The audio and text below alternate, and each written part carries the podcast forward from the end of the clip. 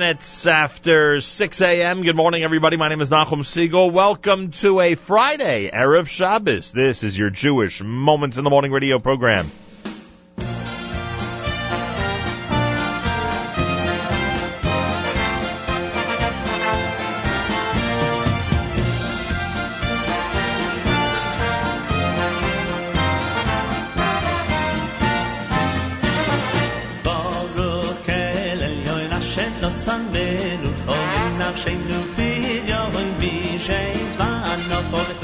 Kitro schlezi yon ir hani da ko no tu goy na ko Ashoy mesh avos avei mi hafas Lo keli ro tuki min vo vas Roi pek bo aro bois mele hoi mi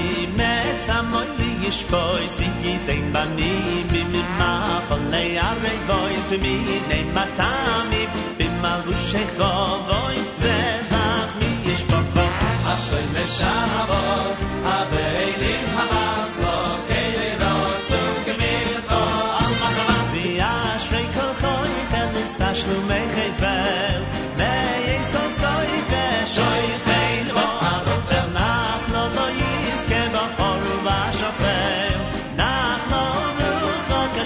אַשוי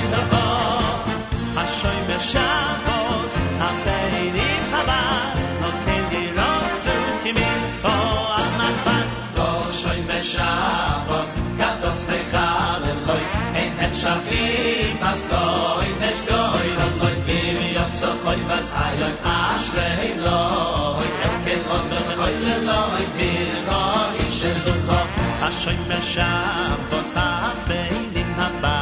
Zur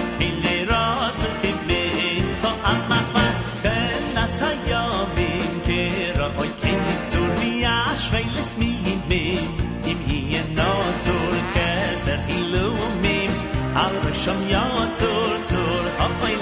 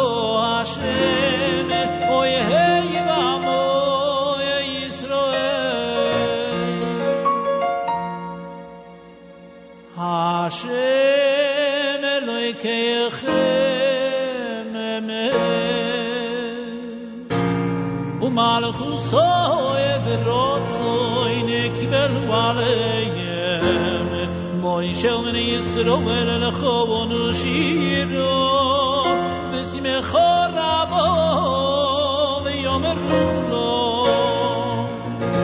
מאלע גוסע חון וואונע חא, וויכע יום נפנע מאייש זעכייניע אויף יום דאס לא.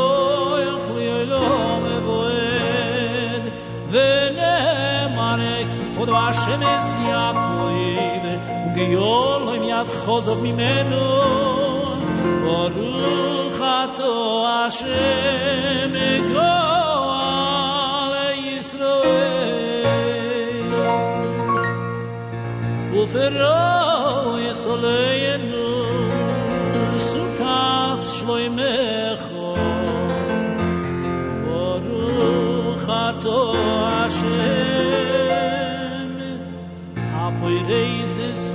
שלוים עוליינו ועל כל עמו ישראל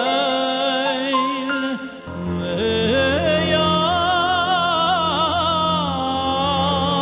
ירושלים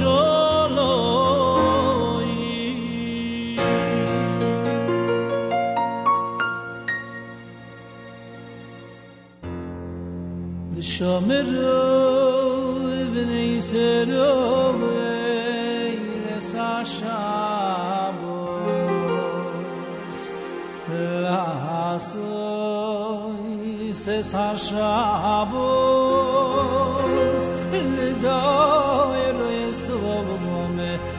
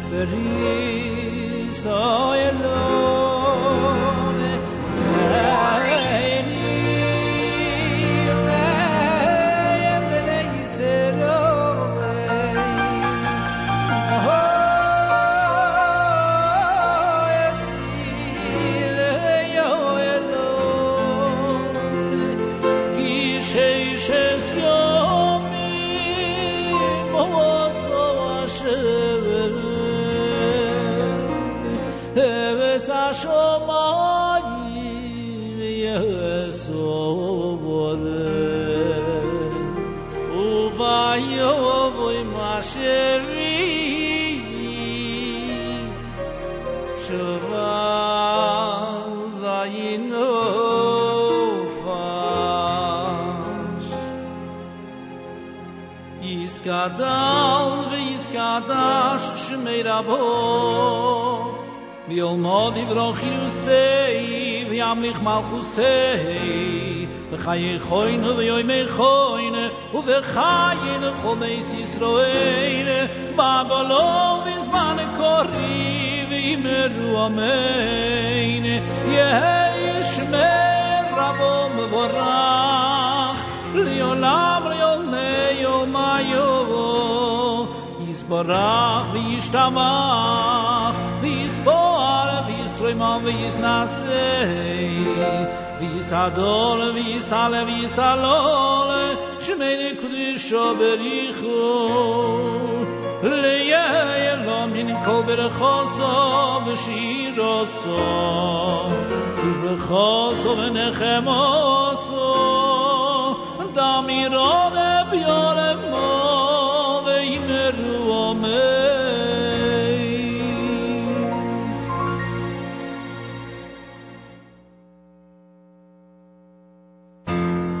Hayech nu a shomayim vohoret vechol et vohome Hayech an elikim hayoy ma shevim lach tu yasher oso Hayish boyz maye ma shevim mikol melach tu yasher oso Hayech odech elikim es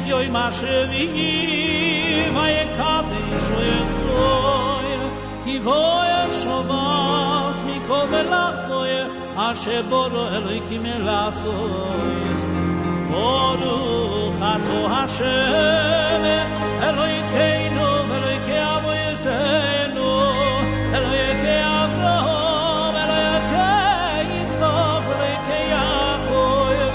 אוקיי לגודוי לגיבוי ואנו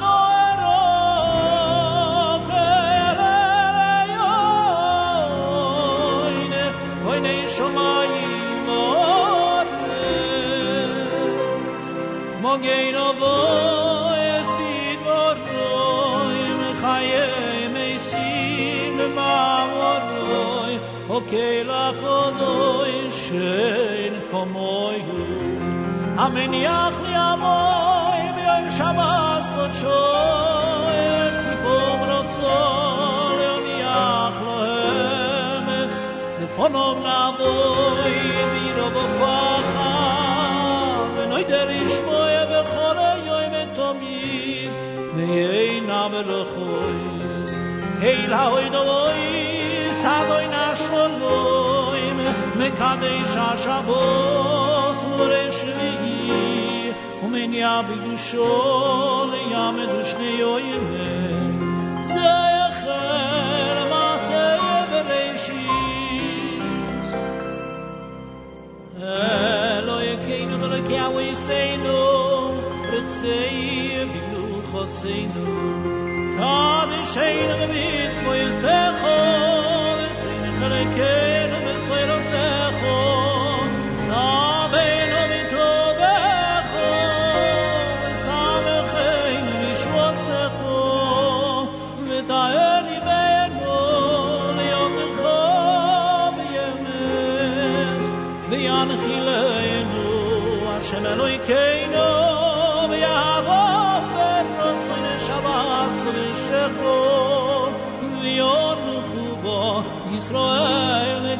Kadeshei Shemecho Baruch Atu Hashem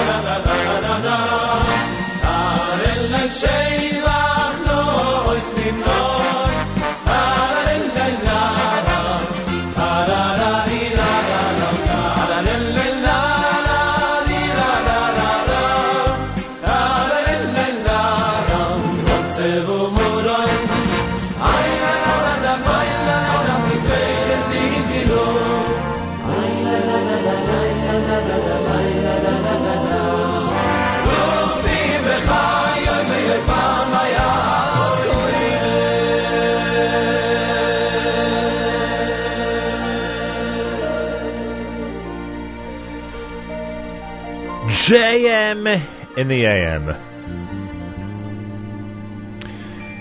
Friday morning on this November the 8th, the fifth day in the month of Kislev, some great material off of L'chaim Tish volume number 5. That is an unbelievable collection of Erev Shabbos selections, or as some people call them, Shabbos selections. Uh, before, before that, Shabbos with Shlomo Simcha, you heard part of the uh, Friday night service. Zmiros All Star CD with Baruch Kel Elyon, and you heard Regesh Modani opening things up. And we say good morning. It's Friday on this Erev Shabbos Parshas Vayetze, candlelighting time, 427. Wow! Did you hear what I said? 427 is candlelighting time. What time is sunset tonight? Let me just check this out. Sunset in New York City is 444. So I guess if we would go strictly by that, it would be uh, what? It would be 26, right? 426. Oh, so it's really I got to be careful here.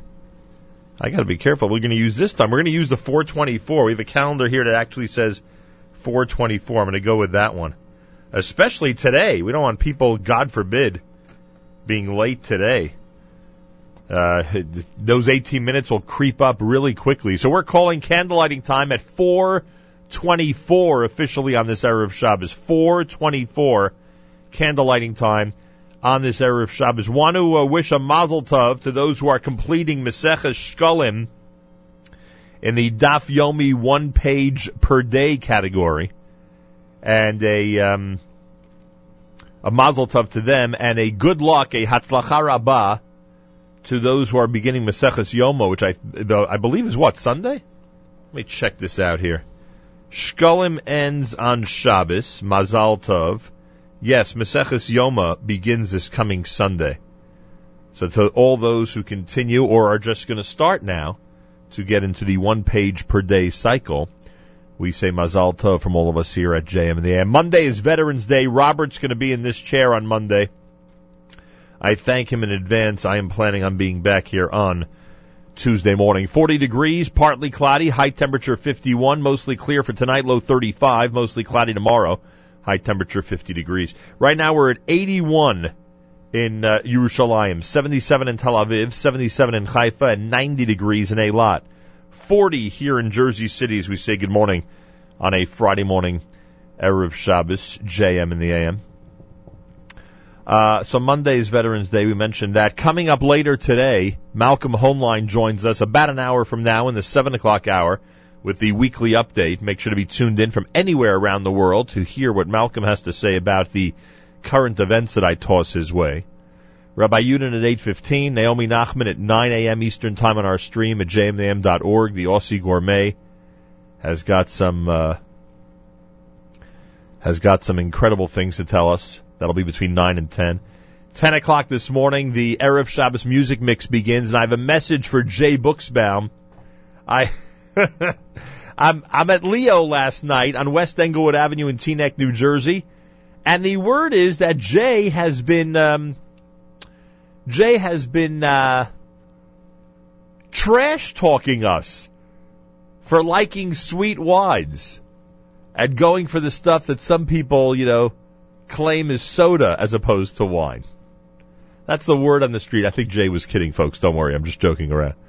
Uh, so I wanted Jay to know that I uh, went into Leo last night on West Englewood Avenue and in Teaneck, New Jersey, and uh, purchased a nice supply of orange muscat, which I will continue. Like I said to him during Sukkot on the air, I will continue to enjoy, and uh, hopefully, at least according to Jay, I'll graduate to something uh, different as the years go by. But anyway, uh, so the uh, t- starting at 10 a.m. Eastern time, all the way until candlelighting time. No better way to prepare for Shabbos than with our friends at Kedem and the Erev Shabbos music mix. So make sure you're tuned into that. JM and AM Friday at 19 at 21 minutes before 7 o'clock as we continue at 91.1 FM. 90.1 FM in the Catskills, or Rockland County at 91.9 on the FM dial, and around the world on the web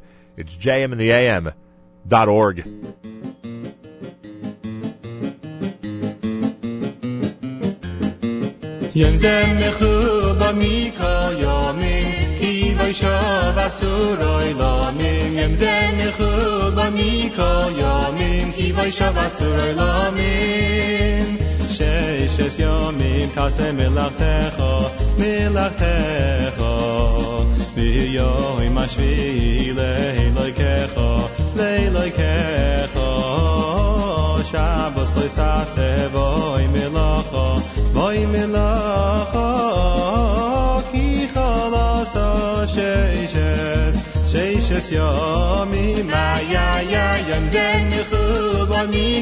yamim Ki vaisha vasuroi lamim Yam zen mechuba mikol yamim Ki vaisha vasuroi lamim Rishaynu limikro e koidesh Limikro e koidesh.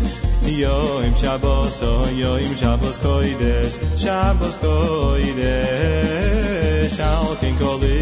Vieno ye kade, vieno ye kade, shaste lechem yitzu, yitzu se mi mi ma ya ya yo, ten khu ba mi ko yo i vay sho va tsu no mi mi, ten khu ba mi ko i vay sho va tsu mi ech um ho masman imshisay mamtakim zeymamtakim kikei kemkha baydeveykim baydeveykim begelil boyslekhem khukim lekhem khukim mosor ve dagim bekhomatamim ya ya ya zey kemkhobam ikoy shom asuroi lamim Yonten v'chub amikol yomim Ivay shom asuroi lamim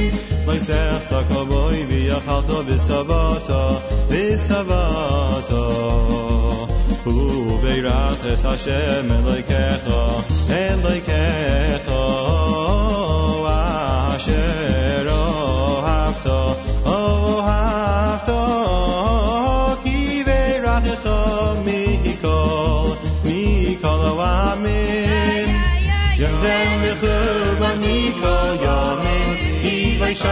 shavatsuroy lo min yom zen khu ba mi ko yomim ki vay shavatsuroy lo min השמיים מספרים מספרים כבוי דוי, כבוי דוי. בהגה המורץ מולוך אסטוי, מולוך אסטוי. ריהו כי כל אלה עושה סו ידוי, עושה סו ידוי, כי הוא עצור. Ha'aloi, ha'aloi sahamim.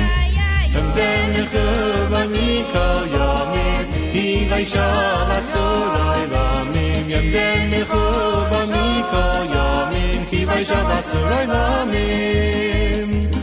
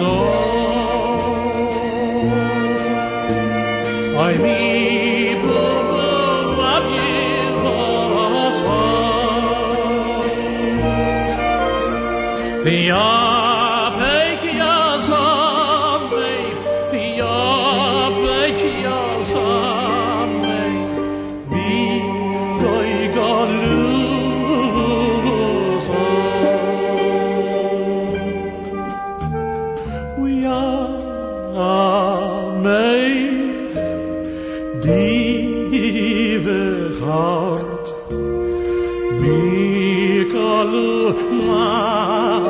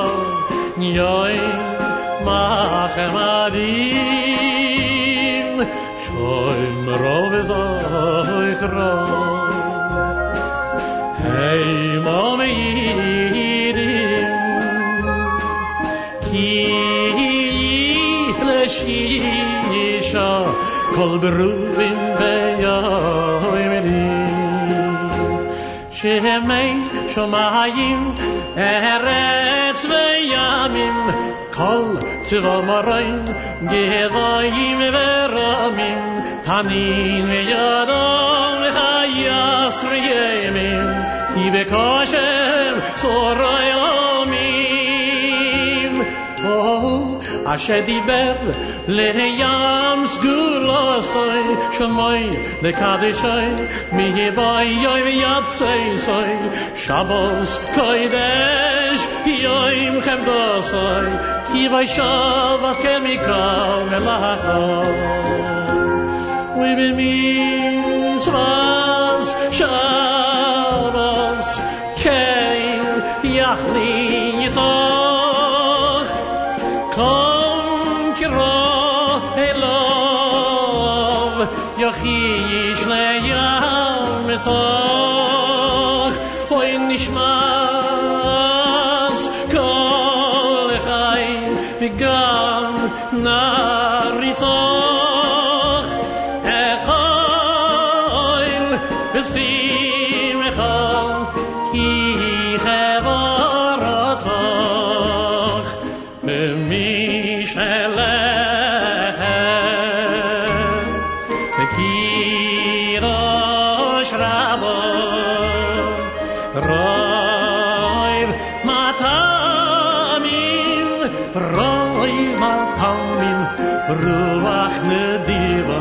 Yizekol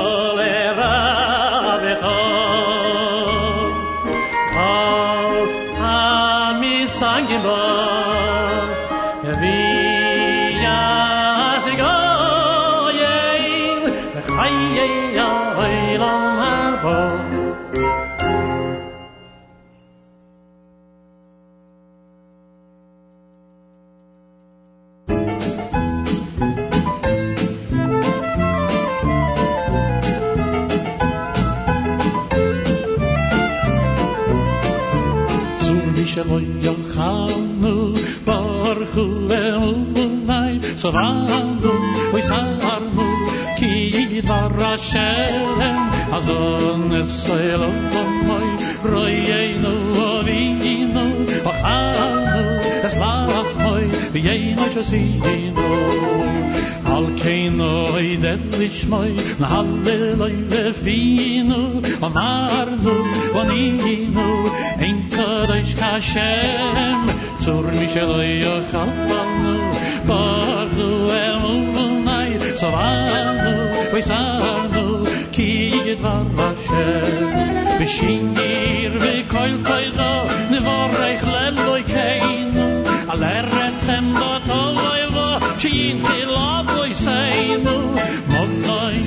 vitzelleida is bial in nafsheinu Hastoy kavar oleinu yemes Hashem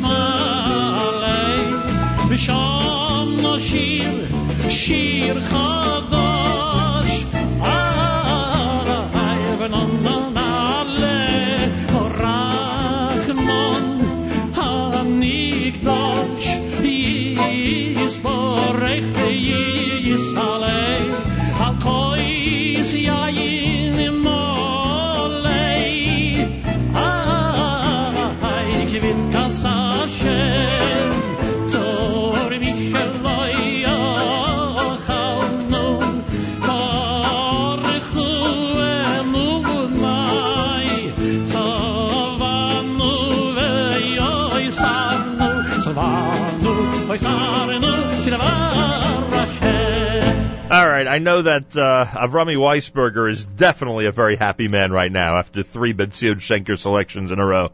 Oh, actually, yeah, three. I was going to say four, but it was three.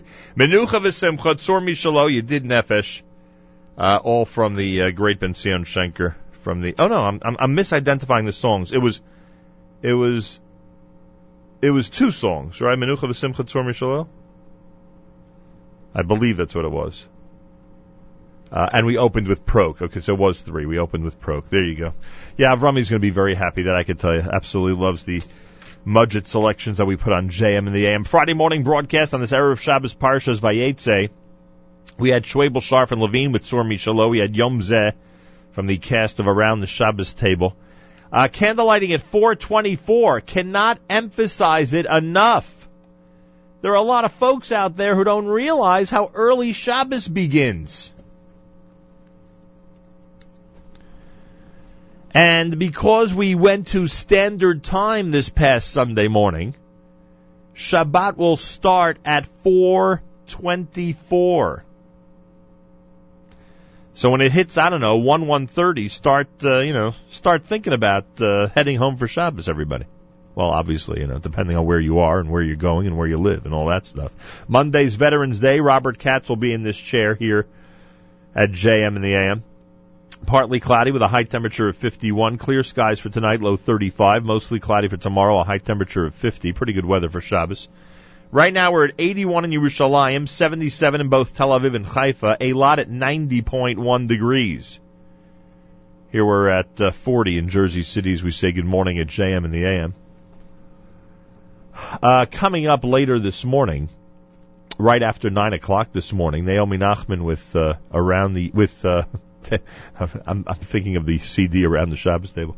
Uh, Naomi Nachman with Table for Two. Uh, she's going to be presenting her program between 9 and 10. Then an amazing day on our stream at jmandam.org.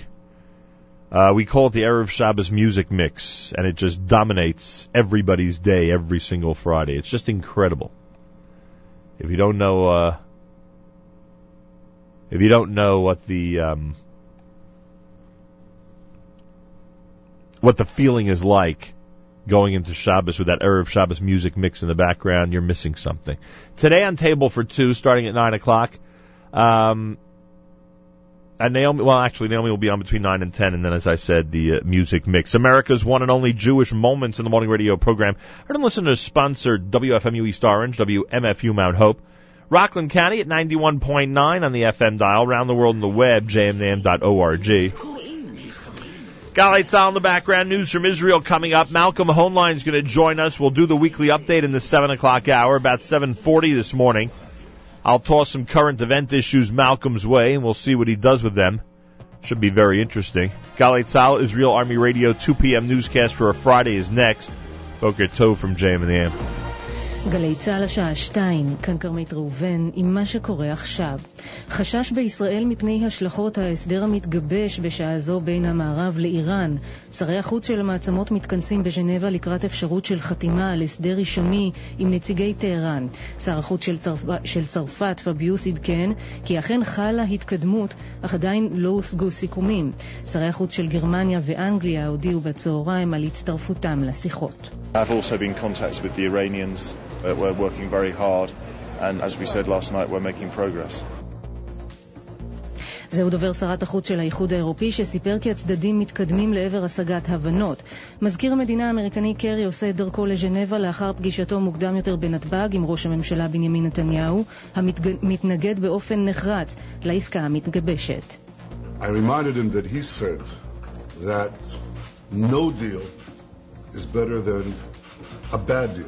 And the deal that is being uh, discussed in Geneva right now is a bad deal. It's a very bad deal. הזכרתי לקרי שהוא אמר פעם שעדיף שלא תהיה עסקה מאשר שתהיה עסקה רעה והעסקה הנידונה כעת בז'נבה היא בהחלט רעה מאוד, כך נתניהו שהבהיר שישראל אינה מחויבת להסכם הזה.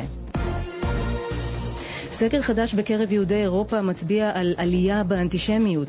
כתבתנו חן פישר. לפי סקר שערך האיחוד האירופי, 66% מהנשאלים רואים באנטישמיות בעיה ממשית. שלושה מתוך ארבעה מאמינים כי האנטישמיות גברה בחמש השנים האחרונות. הסקר בוצע לפני כשנה במדינות רבות ברחבי אירופה, ולקחו בו חלק כששת אלפים יהודים. בהר המנוחות בירושלים נערכה בצהריים הלווייתו של יוסף חריש, שהיה היועץ המשפטי לממשלה בין השנים 1986 ל-1993. כתבנו יאיר שרקי מוסר שחריש נפטר לפני יומיים בגיל 90. מאות בני אדם ליוו אותו בדרכו האחרונה, בהם שופט בית המשפט העליון אליקים רובינשטיין. משרת ציבור נאמן, אדם אנושי. למען האמת, השבוע עוד שוחחנו יומיים שלושה לפני פטירתו, לברך אותו למלאת לו 90, והוא והיה אומנם בחולשה פיזית, אבל במיטב מחשבה. וזו אבדה למשפט הישראלי ולאוהבי צדק. במסחר במטבע חוץ הדולר נותר היום כמעט ללא שינוי ושערו יציג 3 שקלים 53 אגורות ו-6 עשיריות האגורה. האירו נחלש בכ-8 עשיריות האחוז ומחירו 4 שקלים 74 אגורות ו-2 עשיריות האגורה. את הנתונים מסרה כתבתנו לענייני כלכלה, יונה לייבזון. מזג האוויר, התקררות עם סיכוי לגשם מקומי קל. אלה החדשות שעורך אילי לוין.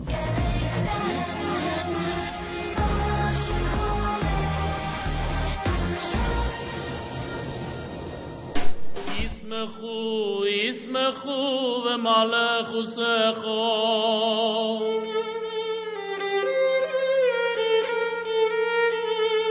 שוים רי שבוס וכוי רי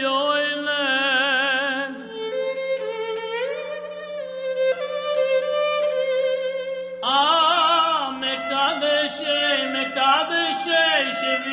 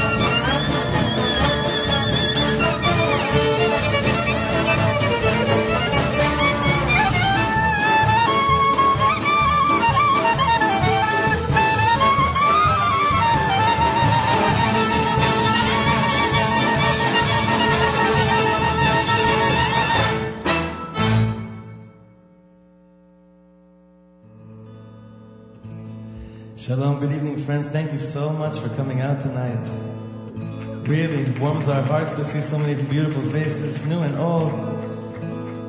So let's have a lot of real holy fun tonight. Can't think, think of a better term for that. At least that's that's what we're having up here. So we need your help for this one.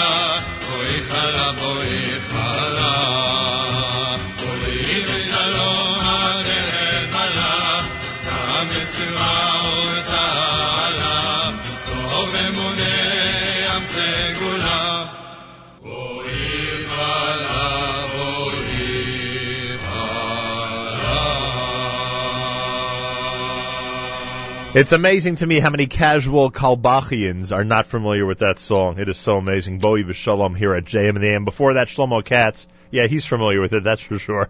With Yismachu and Yitzchak Meir Helfgot and Yitzchak Perlman together off of Eternal Echoes to open up the 7 o'clock hour. 20 minutes after 7. Don't forget Tuesday at 20 minutes after 7. It's our Yeshiva League sports update. And don't, and a big, big shout out to our friends at Crown Trophy of Brooklyn, Mike and the entire staff who take great pride in what we're doing with sports here at JM and the AM. Don't forget Tuesday at 7:20, and don't forget that Sunday night at 7 p.m. Elliot Weiselberg with Court Report, a brand new edition coming up this Sunday live at 7 p.m. All the hockey, all the basketball, even the TABC loss last night. Yeah, even that unfortunately has to be included in the report. Uh, all of it's going to be included this coming Sunday night at uh, 7 p.m. on the stream at jmandtheam.org. Make sure to be tuned in. Uh, it should be a lot of fun. Already a great reaction to the court report program. Candlelighting at 424. Cannot emphasize it enough. 424. It's early. Don't get caught in one of those uh, close to Shabbos situations. Monday's Veterans Day, as we mentioned. Robert Katz will be in this chair, and I thank him in advance. A reminder, as Larry Spivak told us yesterday, a reminder that the big auction for Chai Lifeline is uh, tomorrow night at Shaare Zion. You can go to chaiauction.org or dial 212-894-8235, 212-894-8235. The Dirshu event is tomorrow, meaning it's really today. The Dirshu Shabbos is tonight and tomorrow the event that we're going to have on our stream at jmnam.org is tomorrow night. ZK is going to be uh, live at the Dirshu event as soon as they make Havdalah, as soon as uh, the Dirshu folks hit the Zman tomorrow night. Uh, we are going to go live at jmnam.org. You'll be able to hear all the words of inspiration. You'll be able to hear the music of Isaac Honig. You'll be able to hear the debut of the Dirshu song Achenu. Uh, it's all going to be part of a show that's going to be happening right after Havdalah. I'll try to remind everybody on Facebook and Twitter, uh, just as we finish Havdalah, that it's that it's upcoming probably in a few minutes.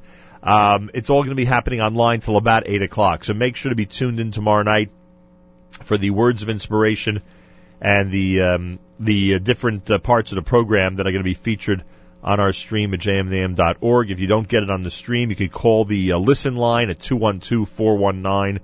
4241, 212 419 4241. And you could listen uh, that way. Uh, Rabbi Goldwasser speaks tonight at the Israel of Midwood. Keep that in mind. Rabbi Goldwasser tonight at the Israel of Midwood. Again, a mazel tov to all the uh, couples that are being recognized by our Ravim tomorrow night up at a Terrace Charna in Spring Valley. The 13th anniversary our Ravim dinner includes our good friends Chaya and Joseph Stansky, uh, who we know, of course, from Camp Masora. They're receiving the Community Service Award. Mazal tov to all the honorees and to everybody who continues to support the great work of our Raven. That'll be a great dinner uh, tomorrow night up in uh, Rockland County. Um, I remind you that the open house for women at Yeshiva University is this coming Sunday for Stern College for Women. Information, you can go to yu.edu for info on that one. Mazel Tov to the guests of honor for Congregation Darchei Noam, their first annual dinner. Mazel Tov to Rachel and Nathan Bednarsh with Akaras Atov for their effort in founding and building of Congregation Darchei Noam of Fair Lawn, New Jersey, and helping the shul grow. Go to darcheinoam.com for information on that. Um, what else do I have to tell everybody about? Monday is Veterans Day. There is a Yarchei Kala in Brooklyn, New York. It'll include uh, Rabbi Reisman, uh, Rabbi Kushner, Rabbi Yisrael Dov Webster, uh, Rabbi Ruvain Mendlowitz, all part of the Yarchei Kala for this coming Monday morning for the legal holiday at the Agudas Yisrael of Madison, 2122 Avenue S. Information, all you got to do is um, call 718-253-5497, 718-253-5497. Mazal Tov to the honorees for the MTJ, Mesivta Tiferes Yerushalayim, Yeshiva of Staten Island dinner. That is happening this coming uh, Sunday. And um, to the Kleiman, uh, the Gross, the Blumenkrantz, the Aryeh, the Frankel, the Lamb, the Warren families. Uh, we say Mazal Tov. I want to give a special shout out to Mrs. Frimmy Frankel. Uh, she's getting the Rebbitzin uh, Shima Feinstein Award, and um, I want to give her a special shout out and a Mazel Tov wish from all of us here at JM in the AM. So that's some of the stuff that's going on. Check out our community calendar online at jmintheam.org. Go to jmintheam.org, click on community calendar, and you will see the Dirshu Shabbos is up there. Excuse me. Live music with B'nai Jazz in Tenafly, New Jersey. That event for tomorrow night is up there. Professor Mark Shapiro, Kingsway Jewish Center for tomorrow night. That is up on our uh, on our community calendar site. Um, Talmud Torah of Flatbush. Their event for tomorrow night is up there as well. Uh, the Kles, the, the too many Duvids, Sufil Duvids, too many Dave's Klezmer Ensemble at Smoky Joe's Kosher Barbecue tomorrow night. I'm assuming that's the one in Teaneck, New Jersey, right? Uh, that's up there.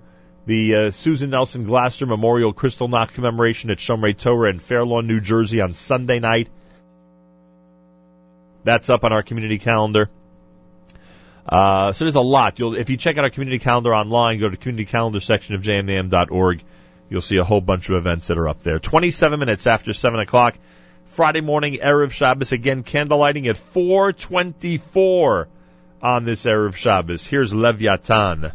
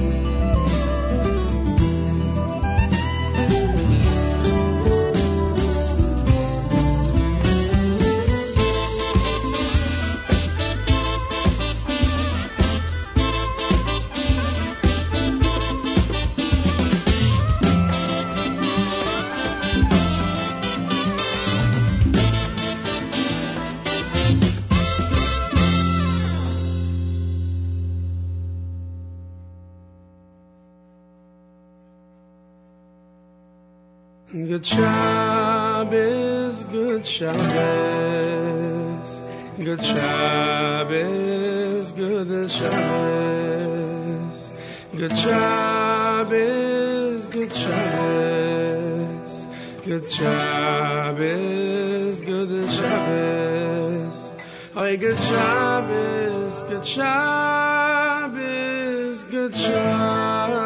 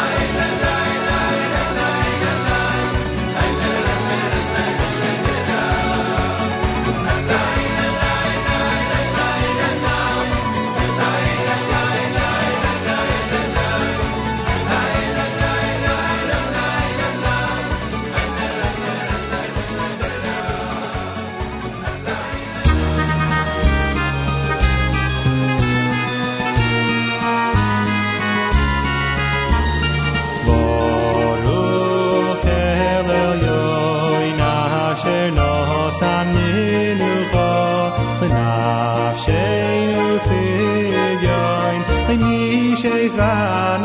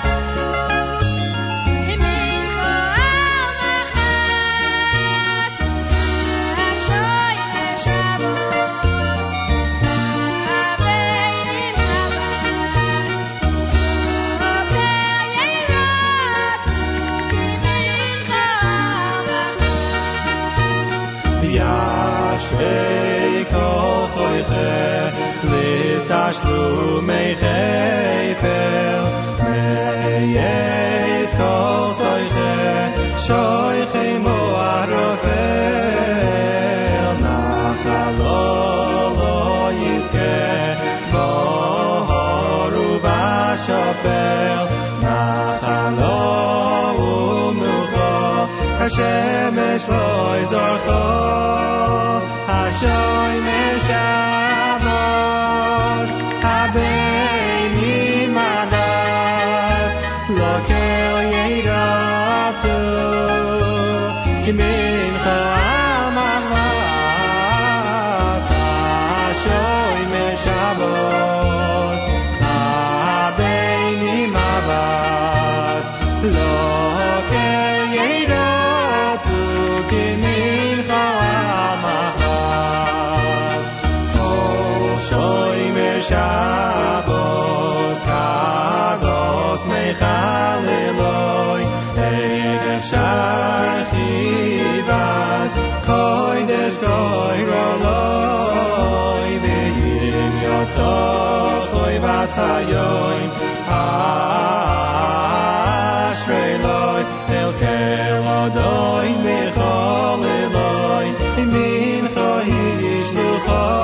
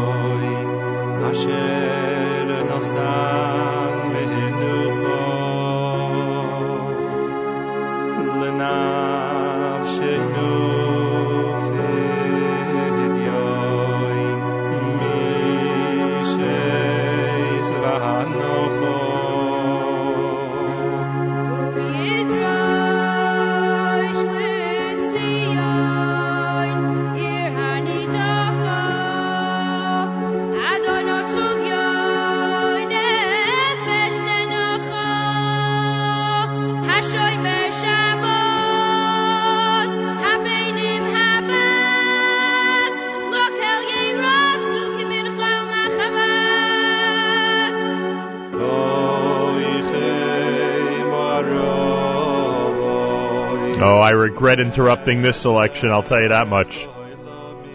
Oh, maybe we'll play it in its entirety after Rabbi Yudin. That would be nice. The classic, or one of the classic, Baruch Kel Elyones from around the Shabbos table. That's the uh, name of the CD. Friday morning broadcast, JM and the AM on this Erev Shabbos, Parashas Vayetze. Uh, candlelighting at 424. We can't say it enough times. We don't want anybody to get stuck uh, with um, a very, very hectic early afternoon uh, trying to make it home for Shabbos. We're not used to this. Shabbos beginning this early. Now that we're on standard time, 424 candlelighting time. Again, beware. Veterans Day is Monday. Robert Katz will be in on Monday between 6 and 9. I return on a Tuesday morning. I want to thank our friends at JewishWorldReview.com who continue to recommend to their readers our live stream at jmandam.org. And I saw some of the folks from JewishWorldReview.com this past weekend and they continue to be enthusiastic about what we present on a daily basis to this amazing audience. I thank them and I remind you that if you go to um, their site, there's some amazing articles with commentary, insight, and news that you will find intriguing. In fact, I uh, told the editor of JewishWorldReview.com just how much printing from his website is done every Friday for articles for people to read over Shabbos. It is uh, pretty incredible. Uh, 40 degrees, partly cloudy, a high 51. Malcolm Hoenlein is executive vice chairman of the Conference of Presidents of Major American Jewish Organizations. Joins us for what we call the weekly update here on Fridays at JM and the AM. Mr. Hoenlein, welcome back to JM and the AM. Thank you. Good morning. Good morning. Your thoughts as uh, we now enter a transition stage and Bill de Blasio will be the next mayor of the city of New York. Well, I think uh, all changes can bring exciting possibilities, and we'll have to see who is in the government, uh, how quickly he moves, and he seems to be moving very quickly to implement some of the things that he has said he sees as his priorities. Uh, I think it's uh, very exciting that Chaim Deutsch will be sitting in the city council. For the first time, you have two uh, traditional Jews sitting there uh, who will be advocating both for their total constituencies, but also be sensitive to the special needs of the community. Uh, I think that um, other people want who, who will serve the city and the community well.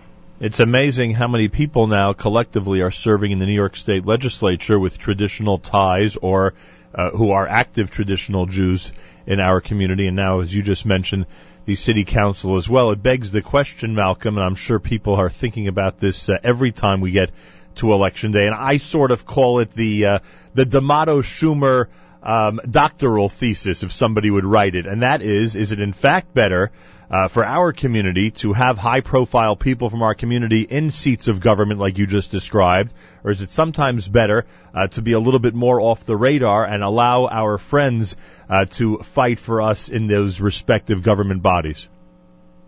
I think it's good to have people on both sides. I think we have enough good people, committed people, both serve, which means great sacrifice, and we should appreciate that. The, uh, the and at the same time, people who advocate and support them.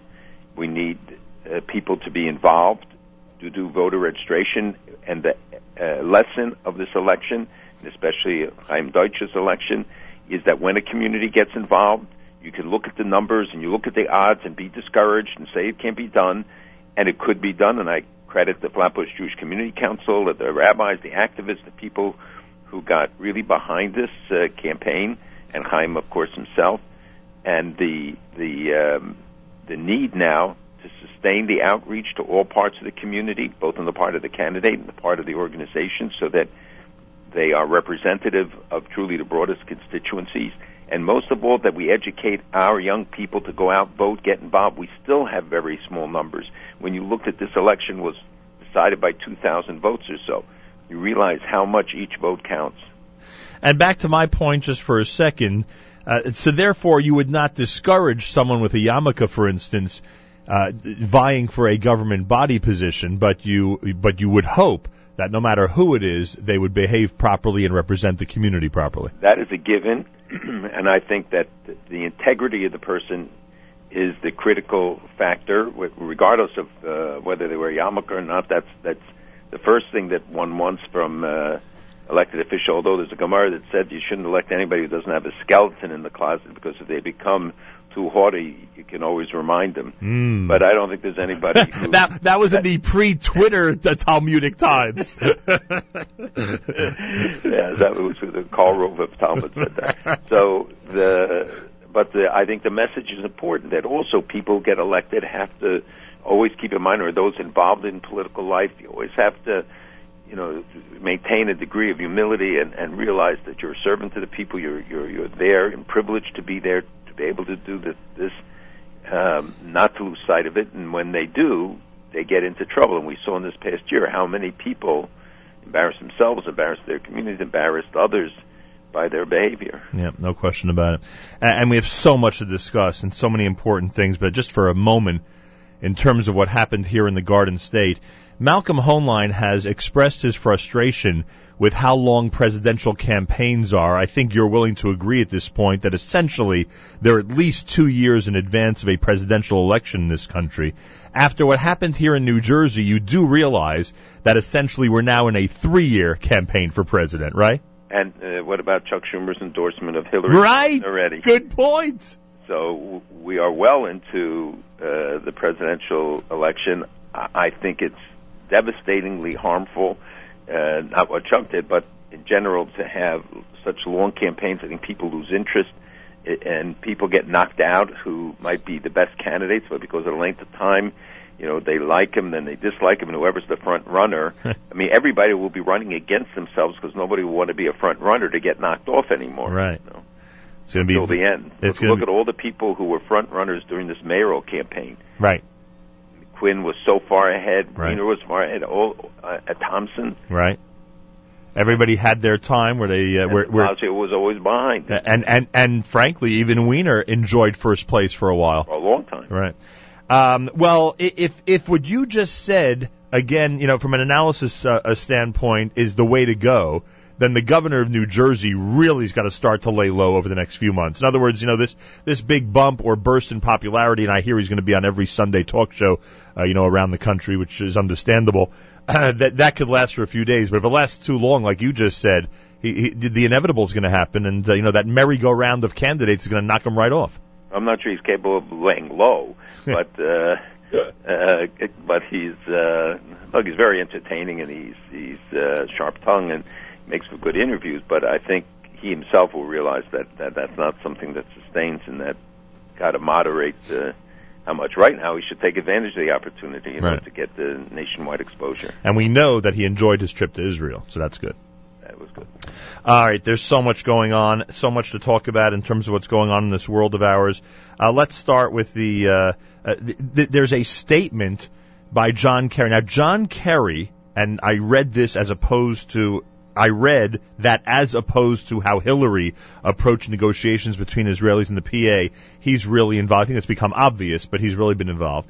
United States Secretary of State John Kerry, according to Jerusalem Post, painted a very bleak picture of what would be the result of a breakdown in the current Israeli PA talks, warning on Thursday of a third intifada and international isolation of Israel. Now, Malcolm, I know that Kerry has a responsibility to try to get these two parties to the table and and hopefully, uh, from his perspective, get to a peace process and peace agreement as soon as possible. But isn't it rather bizarre or inappropriate for the Secretary of State to sort of give a a pass to the PA that if if if in fact these negotiations break down, an intifada or isolation of Israel would be justified?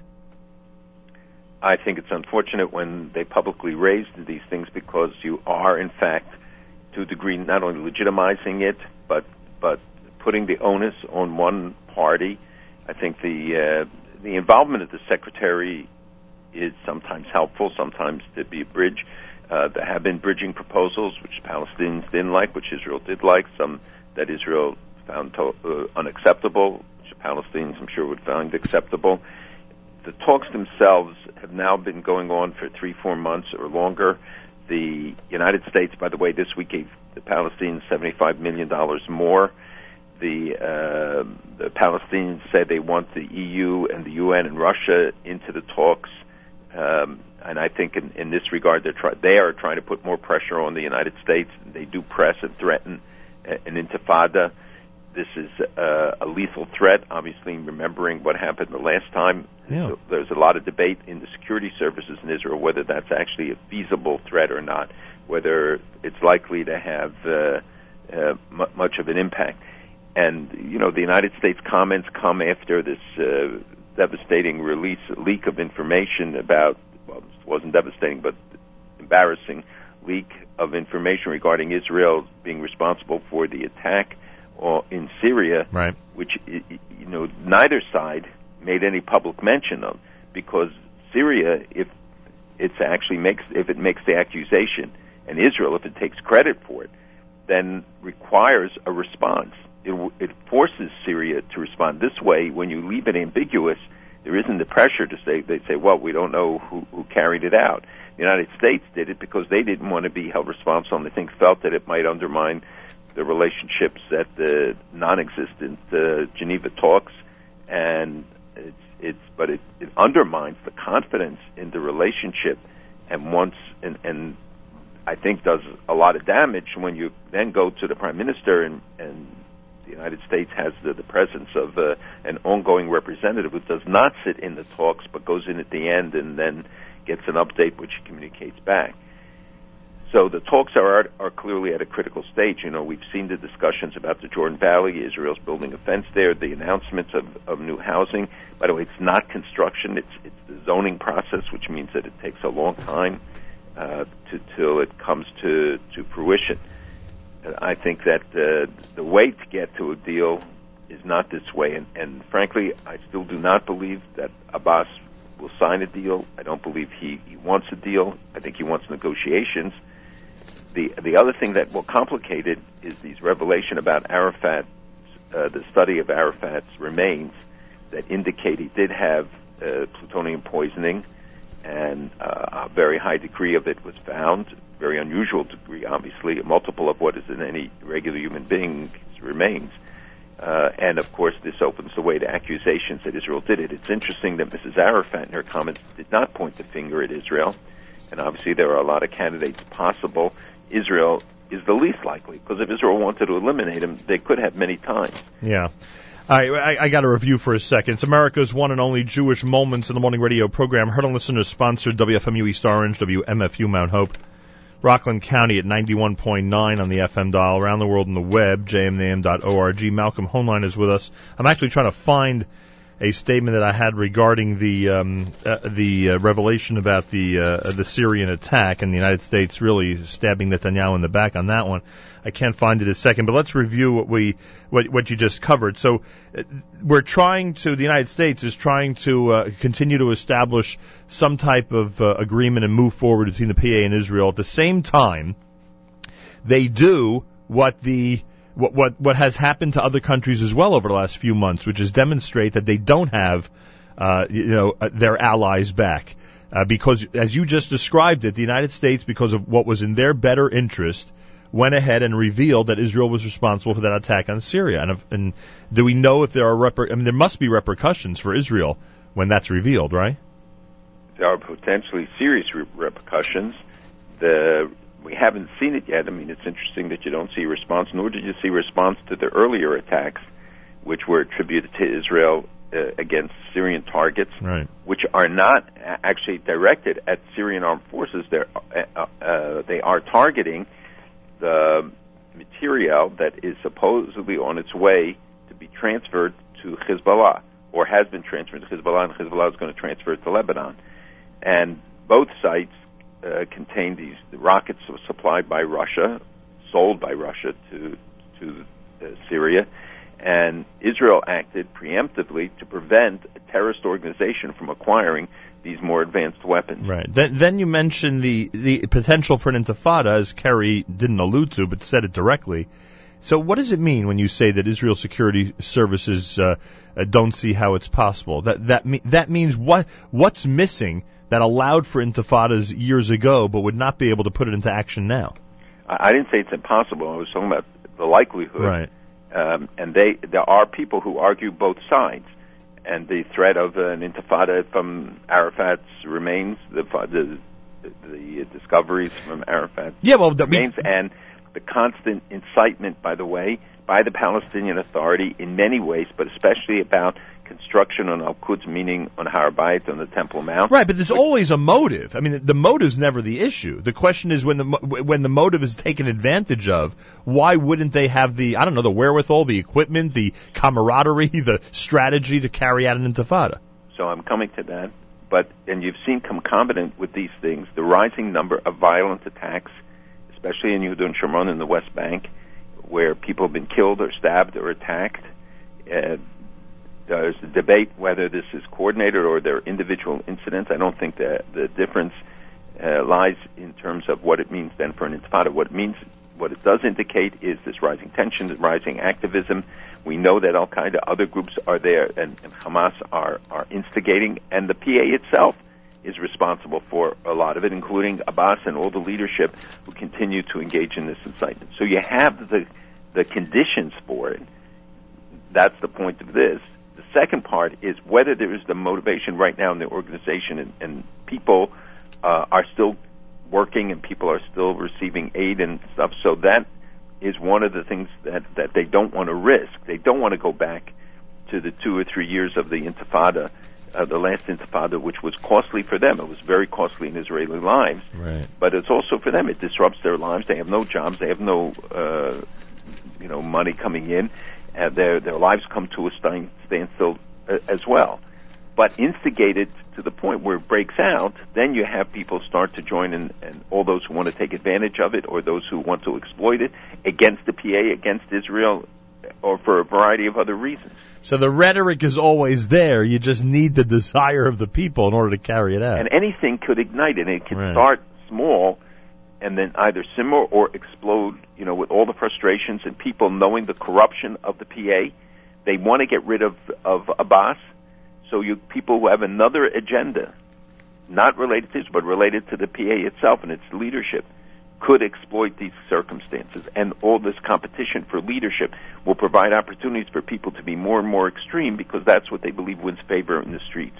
And then finally on the Arafat thing so I mean I understand it as you know as being part of the uh, what could ignite an intifada and all that but I mean what's going on here is obvious you know and we and we know this from Jewish history that you know people try to uh, uh, establish some type of lie or reputation and then it lasts you know sometimes for thousands of years so essentially what they're trying to do is is rewrite the history books to make sure that people generations from now associate Arafat's death with an Israeli assassination a successful Israeli assassination attempt right essentially That's right. You rewrite history, but you also rewrite it for the contemporary times.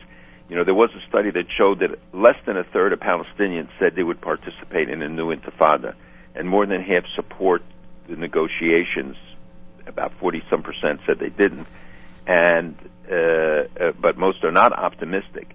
So the the fact is that it indicates you used to have seventy percent, eighty percent, sixty percent that would say they would support it. You have now about thirty one percent saying they would support it.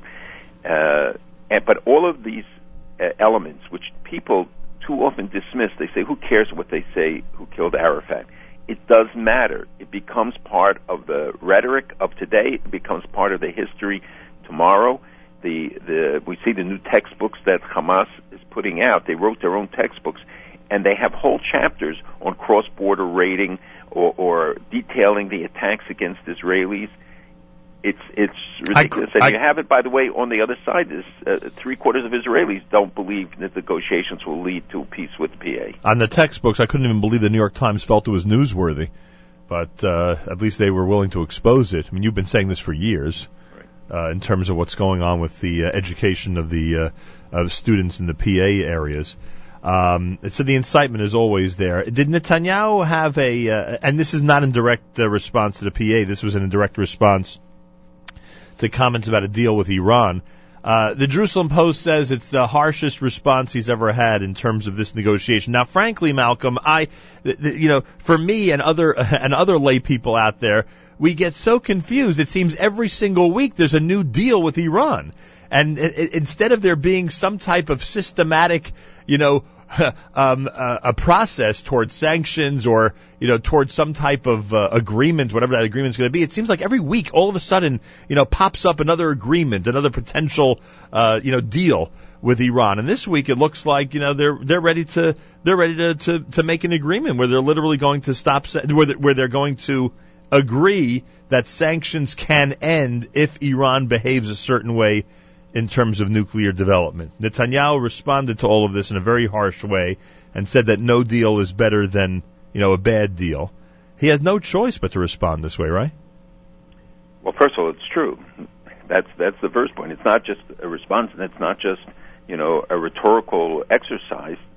This is the most serious issue facing the Middle East, facing Israel, facing America, and the danger is that we fall into the same trap that we did with North Korea in negotiations with them, that we fell in repeatedly over and over again, and which history shows does not yield the outcome that everybody thinks. Right now, there is a proposal, and you are absolutely right. We're hearing all sorts of suggestions. We don't know the actual text yet of what is being proposed. We've heard the outline, some of it coming from uh, official sources.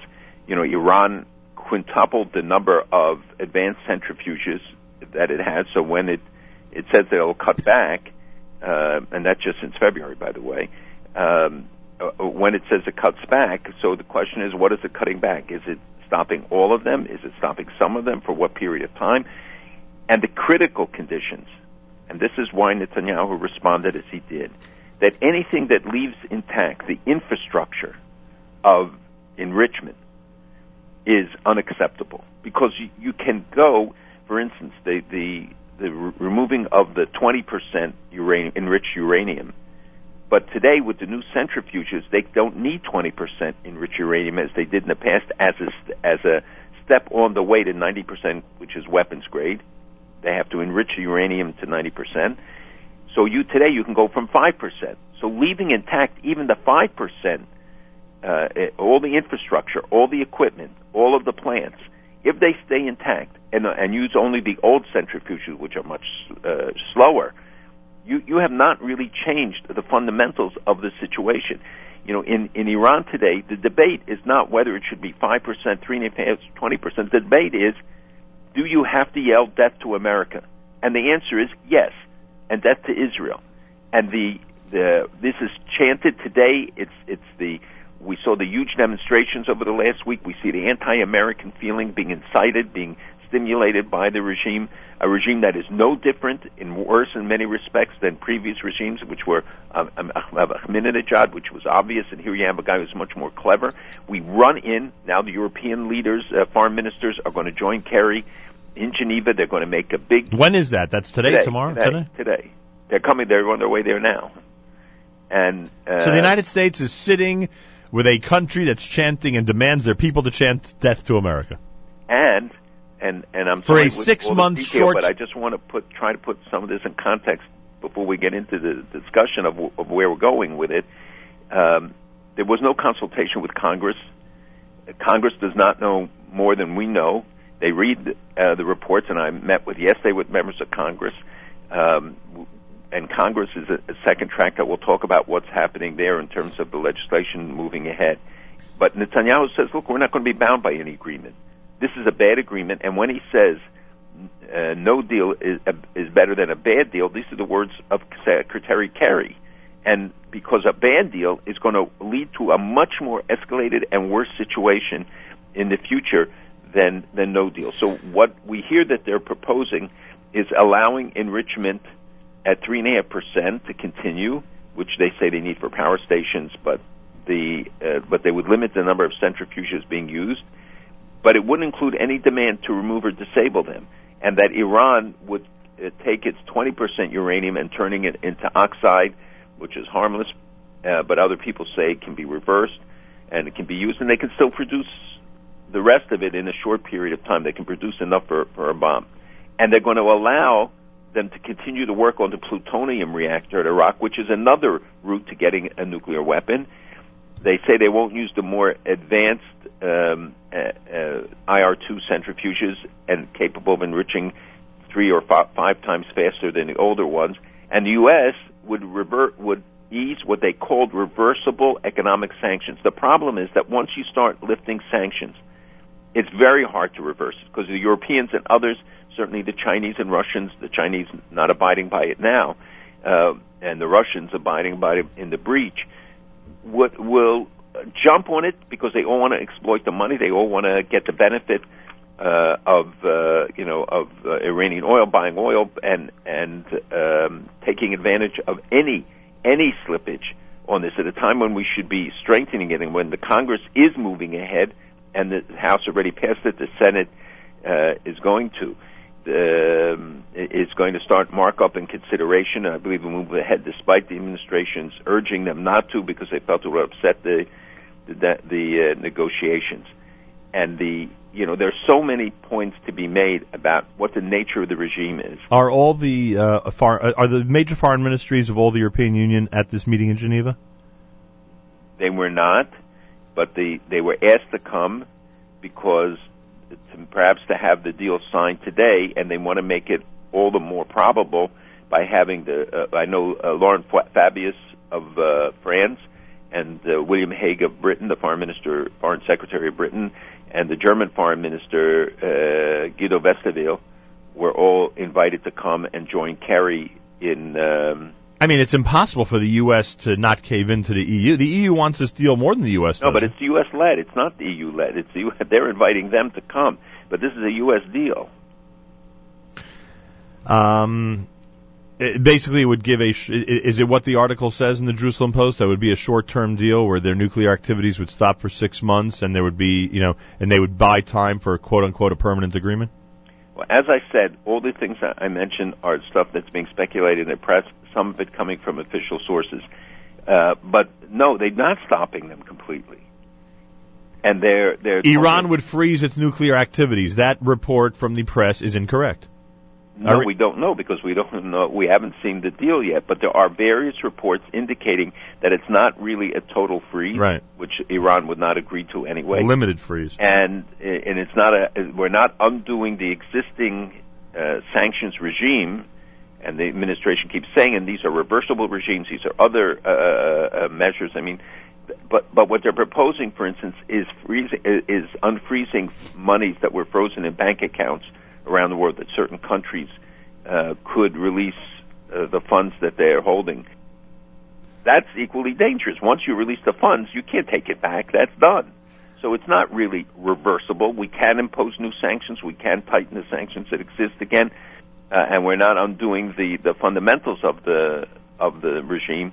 But every concession is a message to the Iranians that you don't have to give up much, and you can get a lot. What I've learned from this conversation is that a week from now, when there'll be a completely different deal out there, and when and when sanctions and negotiations and freezes are being discussed in some other totally different context, I have a right to be frustrated because you agree that it seems every single week, and maybe you would say day by day, the way you follow it, it seems that there's something different going on every single day. and sometimes hour by hour, and we get different messages from uh, different uh, people, different uh, officials who, and and some of them, and not because they're lying, because this is what they were told. And and as I said, I met with congressional leaders even as recently as yesterday, And they don't know. and they themselves don't know exactly what we're dealing with. Um, on the subject of the media reporting accurately or not, can we trust this report that 22 of the 23 sites in Syria have been dismantled at this point? These are the disclosed disclosed sites. It does not mean that there aren't sites we did that Syria didn't disclose. It does not mean that they got rid of their stockpiles. It does not mean that there aren't facilities that would be available for for them to hide uh, stuff from, let's say, shells with chemical weapons from the inspectors.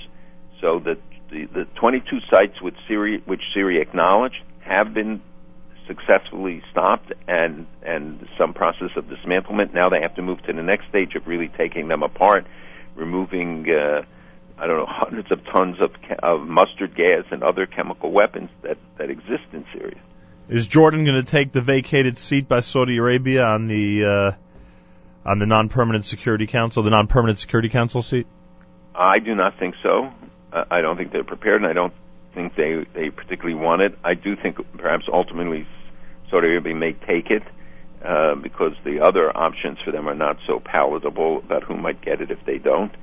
Uh, so um, it's still up in the air. This is again directed as a message to the United States, and after this deal, you can imagine it's not just uh, uh, Netanyahu who is very outspoken about it, but the Saudis, the Jordanians, the Gulf, everybody are going to be very upset by this uh, these proposals. Was this the first week that Egypt announced that they'll be uh, going to elections in 2014, or that's old news already?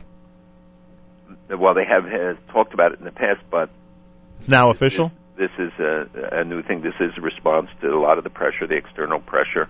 So they have no choice, and they're elect. They'll, so they'll elect the entire parliament, right? Right. And uh, There's supposed to also be a new draft of the Constitution coming out at some point. so this is a good thing or bad thing to see yet another transition. I know it's not a real transition, but it, but I mean, I guess in one way, it's it's Egypt demanding more stability, right?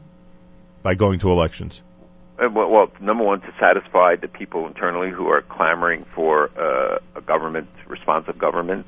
Two, to the outside pressure, which I think is probably number one, especially the United States, which is demanding a democratic, inclusive government.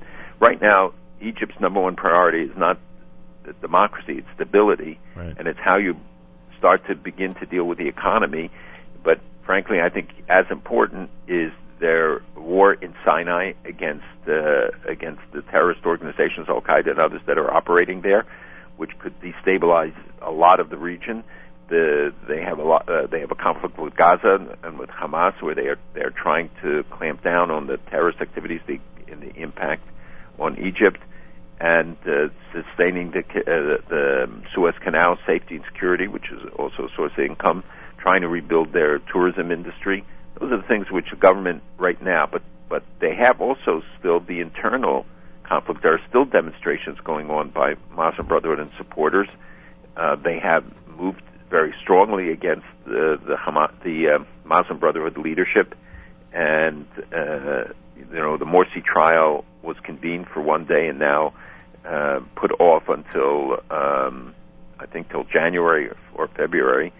Uh, also, Egypt stopped accepting refugees from Syria because they see it as becoming a destabilizing uh, factor, as will other countries, uh, Jordan, Turkey, others. Did you hear about the Syrian kid born in Israel? Yes, that, uh, but it's another one of those stories that you don't read about when Israel is taking people who are wounded or hurt or can't be treated in Syria. They come to the border, and there is a, a an IDF facility set up, but for the more for cases that require more intense treatment, they are taken to hospitals in Israel and treated. And one, the first baby born to a Syrian woman was this week. The baby's an in Israeli. an Israeli hospital. The baby's an Israeli citizen or not? I don't. I keep I keep saying yes. I, only you would think of that. I'm going with the logical choice, then yeah, why not? Obviously. Uh, American drones Friday killed the leader of the Pakistani Taliban, dealing a major blow to a militant group that has terrorized Pakistan that tried to set off a car bomb in New York City in 2010. Any diplomatic uh, repercussions for the U.S. as they continue these drone attacks and take out some more and more bad guys? Sure, there are a lot of domestic uh, ramifications in Pakistan, which is uh, a frenemy, as they called it. They call it, you know, a friend and enemy, uh, depending upon what hour of the day it is. and the, you know, the growth. Al Qaeda was born in Pakistan, not in Afghanistan. Right. And you have strong Islamist elements. It's a powerful country, uh, and th- this um, these attacks then become the government officials attack the United States for them. Uh, in some cases, they wanted to be given shared credit, like when they took out the Al Qaeda leadership uh, when Osama bin Laden was killed. So some people were resentful that they didn't get enough credit, and others say, "Don't give us any credit. We don't want to be," you know. And then they can criticize the United States for it. But there is this debate inside Pakistan about the violation of their sovereignty when the United States carries out these drone attacks, which are called for, valid. I think under international law, you can take steps to prevent an attack, and that and eliminating an Al Qaeda leader like that does that. Um, finally, about the foreign minister of Israel, or the former foreign minister of Israel, Avigdor Lieberman, uh, being found by the court as uh, as acquitted by the court, but told by the court that his behavior was not ethical. Strange reaction by the court, right? That they that he's acquitted, but but told how some of his behavior was unethical. Anyway, your reaction to all this, he will likely be foreign minister again, right? Within a few days, I think it's going to be a shock to the political system. I think there were people who were counting not on his full conviction, but a partial conviction that might Hmm. keep him out of politics for this till the next government or for this round or maybe longer. Uh, you remember he was under investigation for I think 17 years. Yeah, I thought 13, but yeah, and like uh, well, this is the total of, Right. of the investigations, not one just charges. But uh, this is a, a. This is such an embarrassment again to the to the judicial system, not the judges, but to the to the investigators, to the police, to these charges that are constantly being brought, and they, most cases lately, have amounted to to non-convictions. The real test now that comes up is Olmert, who will uh, court case and, and the outcome will be determined in uh, I think within a couple weeks. But in, in, in Lieberman's case, Malcolm, in all fairness, uh, as the years went by, didn't uh, evidence, witnesses, testimony start to disappear? No. I mean, you know, you call it a bouchard, but the reality is they had a lot less to deal with now than they would have years ago. Yes, but the outcome is what what you measure, and you know I, I will tell you one thing that he can run as Mr. Clean because there's nobody who's been investigated more. There's no single charge you could bring against him anymore because I'm sure everything that he's ever done has been examined now, and uh, it, and it will be a shock. It will be a challenge to Netanyahu. He's he's I assure you meeting already with some of the other parties like Bennett. Uh, I think he's he could challenge the prime minister in the future for his position.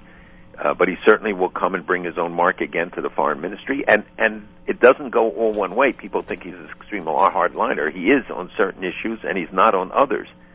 Uh, he also has a base, and the question is, can he sustain that base? How will the Israeli voters uh, react to, to his return, and will his party split from Likud this time? Will they build a local bases like running for mayors, et cetera, which they did? Uh, the, there are a lot of question marks. So Netanyahu calls it uh, the Iran deal a mistake of historical proportions. Will that mistake be made in the next couple of days or not? Your prediction? it's well on its way to being made. I I think that it's it there will be a a lot of regret. Um, you can see the the already the seeds um, blossoming of nuclear powers emerging, including the Saudis, maybe first, but many others uh, after them. I think it's going to involve a loss of trust, further loss of trust in the United States and in the West. I think um, the people in Israel are going to be very wary uh, of this deal, and you're going to see many more harsh comments. We're going to see what the leaders of, of Congress have to say. You know, the American people obviously want to see this thing resolved. They, they nobody wants a war, but this kind of weakness uh, is is exactly what leads countries like Iran, uh, Iran and its long history, and especially Rouhani, the current leader's history, is exactly that. He takes advantage of it. He wrote books about how he took advantage of it. He gives public speeches about how he took advantage of it, and you can be sure that's what they're going to do now. Hey, Malcolm, let's do it again next week, huh? Um, I think you'll be won't have a problem finding material. That's for sure. It all starts about now, frankly. That's when the material begins. Have a wonderful Shabbos. Malcolm Hoenlein is Executive Vice Chairman the Conference of Presidents of Major American Jewish Organizations. Friday morning, JM in the AM, Veterans Day on Monday. Robert will be here, and I thank him in advance. I'll be back here on Tuesday. Pay careful attention to our stream all day long, including Naomi Nachman, who has a great show coming up at 9 a.m. this morning entitled Table for Two, uh, followed by the incredible Erev Shabbos music mix. I have a big shout out to our friends at Kedem, and especially to Jay Buxbaum, who I hear was discussing my uh, my drinking habits or lack thereof with the uh, with Leo and everybody on West Englewood Avenue in Teaneck, New Jersey. Well, Jay, guess what? I left there with a uh, with a nice purchase of some orange muscat. Just need you to know that.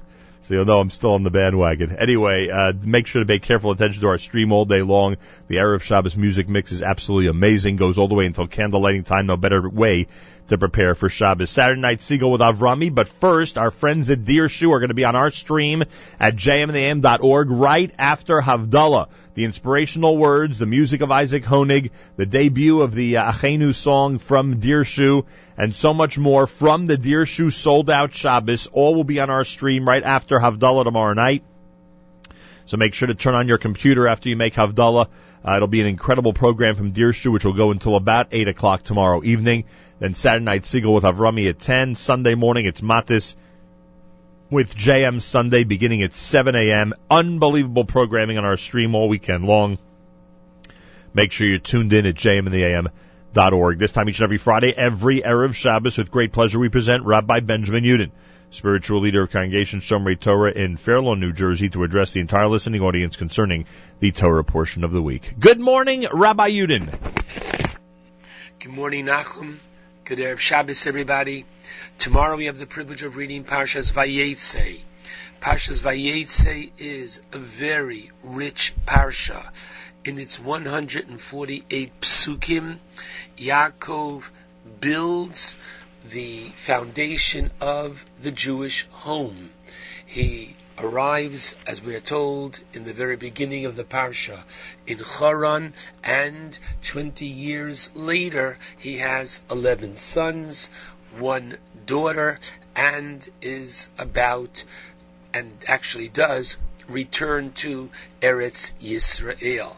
I always point out that Parshas Vayetze is stuma. Stuma means that there is not a single break in the text, meaning there are no paragraphs. From topic to topic, when we write an essay, lahavdil, we have a new paragraph. The Torah Kedosha as well, when it goes from one topic to another, there is oftentimes either a psucha, whereby a new paragraph is indicated by the rest of the line being open, or a stuma. It continues on that same line, but with a space in between. Here, the entire 148 psukim are closed. And one possible reason for that is that the Torah itself is reflective and indicative of the status of the Jewish people, namely, Yaakov is going into Galus. He's going into exile. He is one third of the Jewish nation. Mommy, Daddy, and Yaakov. And therefore, the Torah itself is constricted. The Torah itself shows us that it is saddened by when Yaakov, or in this case here, such a significant part of the Jewish nation goes into exile. I'd like to focus on the very beginning of the parsha, whereby the Torah tells us, "Vayetze Yaakov mi Beersheva, vayelech Harana." Yaakov leaves Be'er Sheva, listening to his mother, who basically said to him, "Run for your life, because your brother Esav wants to kill you." Vayelech Harana, and he goes to Haran listening to his father, who directs him to take a wife from one of his uncle Lavan's daughters, Leah or Rachel. Now, interestingly, how do we translate the words Vayelech Chorana? Does it mean that he actually went to Haran or towards Haran? In reality, you could translate it either way it has a very significant difference, as we'll see in a moment. The Torah then tells us in verse 2, Vayifga b'makom, literally, he encountered the place, and Vayolen Sham, he slept or spent the night there, Kivo HaShemesh, because the sun had set. The Talmud in Brachos 26b talks about prayer, one of the three pillars of our uh, tradition, Torah, Avoda, and Gemilas Chasadim, Judaism, rests on these three pillars. And regarding prayer, the Talmud in Brachos 26b tells us there's a basic machlokes between the two Amoroyim. Namely, Reb Yossi Reb Chanina taught Tfilos Avos Tiknun. The three prayers that we have, Shachris, Mincha, and Mariv, were instituted by the patriarchs. Abraham institutes Shacharis, and for each of these, a verse from the book of Bereshis is brought. Regarding Avraham, we are told, Vayashkem Avraham Baboker, Avraham rose early in the morning, El Hamokom to the place, Asher Sham, that he had prayed before. This is after the destruction of Sodom, and Avraham, quote, goes back for more. This the Talmud attributes to the establishment of Shacharis. Yitzchak established Mincha, as the Torah tells us at the end of Parshas Chaye Sarah, Vayetze Yitzchak l'suach pasodeh lifnos orev. Yitzchak went out to meditate, and the Talmud explains it's more. It means to pray towards evening, which is the prayer of Mincha. And Yaakov institutes Tfilas Arvis, the evening prayer, in our parsha based upon the pasuk Vayifga Bamakom, and he encountered the place which the Talmud proves has a connotation of prayer.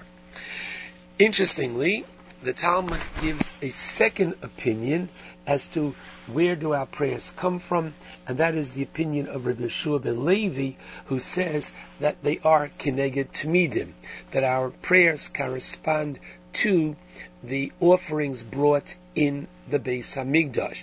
Namely, our Shacharis prayer corresponds to the Korban Tomid Shel Shachar, the morning sacrifice that was brought on behalf of the entire nation, uh, paid for by the Machsis HaShekel, the half shekel that each and every Jew had to contribute. Every morning there was a Korban Tamid, without exception, Shabbos, Yom Tov, Yom Kippur, every single day. And therefore our Shacharis prayer corresponds to the uh, korban that was brought in the morning. Our mincha prayer corresponds to the korban that was brought the tamid in the afternoon. Now, ma'ariv corresponds to, says the Talmud, the evorim and the pedorim. It refers to literally those parts of the animal, the limbs and the fats of the sacrifices that were not consumed during the day on the mizbeach, on the altar. They were parts intentionally left over for the nighttime, and those parts were brought on the night. I'd like to share with you a very interesting concept, and I urge everybody to make sure that they do not misunderstand the Talmud that I'm quoting. The Gemara in Brachos 27b has a dispute between Reb Gamliel and Reb Yoshua as to whether or not the prayer of Ma'ariv, the evening prayer, is chova, is obligatory, or is it rishus, which you would perhaps translate as optional or elective, but that is not the case. Tosfos on the spot immediately says it certainly doesn't mean that you can choose I am in the mood, I'm not in the mood to daven Ma'ariv, but if there would be another mitzvah, which would be overis, says Tosfos, a mitzvah which had to be done at that time, and otherwise that mitzvah would be lost, then you could perform that mitzvah instead of Ma'ariv. In addition, we know that there is no chazoras hashatz, there's no repetition of the Shmona Esrei at Ma'ariv as we do by Shachris and Mincha. And another interesting point. In the morning, if a person came to shul late, the best reason makes no difference. If he comes into the synagogue and they're about to say the Shmona Esrei, you cannot immediately join with the tzibur, the congregation. There has to be in the morning, shachris, smichus guula l'tfila. You have to complete the last blessing after the recitation of the Shema, Baruch Atah Hashem Ga'al Yisrael, and only then can you say the Shemona Esrei. Not so at nighttime. If you come late to Ma'ariv and they're about to begin the Shemona Esrei, you can begin the Shemona Esrei immediately with the Tzibur, with the congregation. Now why might Ma'ariv be treated with a little bit less significance than Shachris and Mincha, and why might it be somewhat shortchanged? And I'd like to share one or two possibilities, and I believe a very important lesson emerges therefrom. One reason might very well be that the circumstances that surround Yaakov's praying of Ma'ariv are different than the circumstances by Avraham and Yitzchak. Regarding Avraham and Yitzchak, it's clear from the text that Avram rose up early in the morning to pray and institute Shacharis.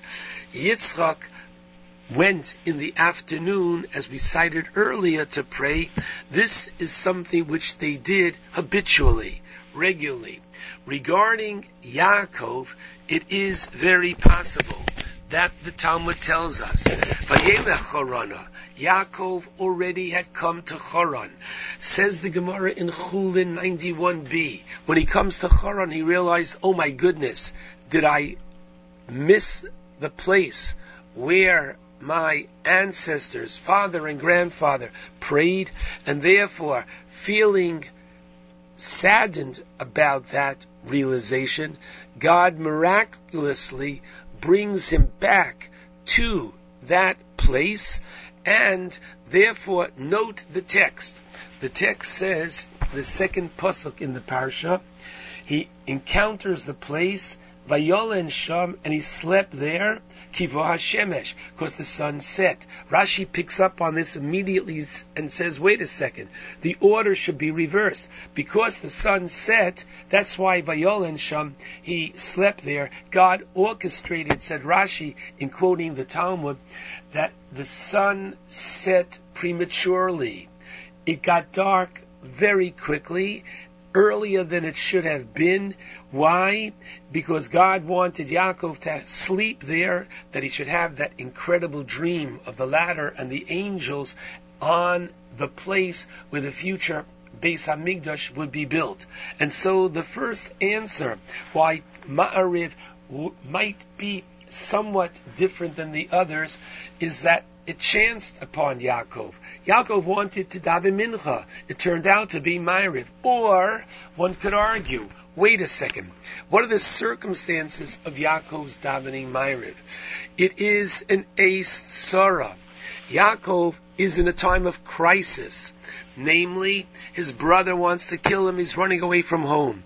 His nephew Eliphaz strips him of all his wealth. He's going to the unknown. He knows he has to find a wife, but he has nothing to bring, no dowry, no anything with him. And so Yaakov is in a very hard place. And therefore, Yaakov's prayer is a prayer of tzara, and we don't want to make that necessarily a poster prayer for the future. And therefore, says Rav Hirsch, a very interesting insight. Not only can we say that Abraham instituted Shacharis, and Yitzchak instituted Mincha, and Yaakov Mariv, but their very lifestyle reflected these prayers. Abraham lived a life of shacharis. His life was the sun rising. He was successful. God's promises to him came true in his life. Yes, there were challenges and tests, but he lived a life of shacharis, says Rav Hirsch. And Yitzchak as well lived a bright life. Yes, the sun was setting already or on its descent, but Yitzchak too had much in terms of not leaving Eretz Yisrael, in terms of, yes, there would be continuity of the family business of monotheism.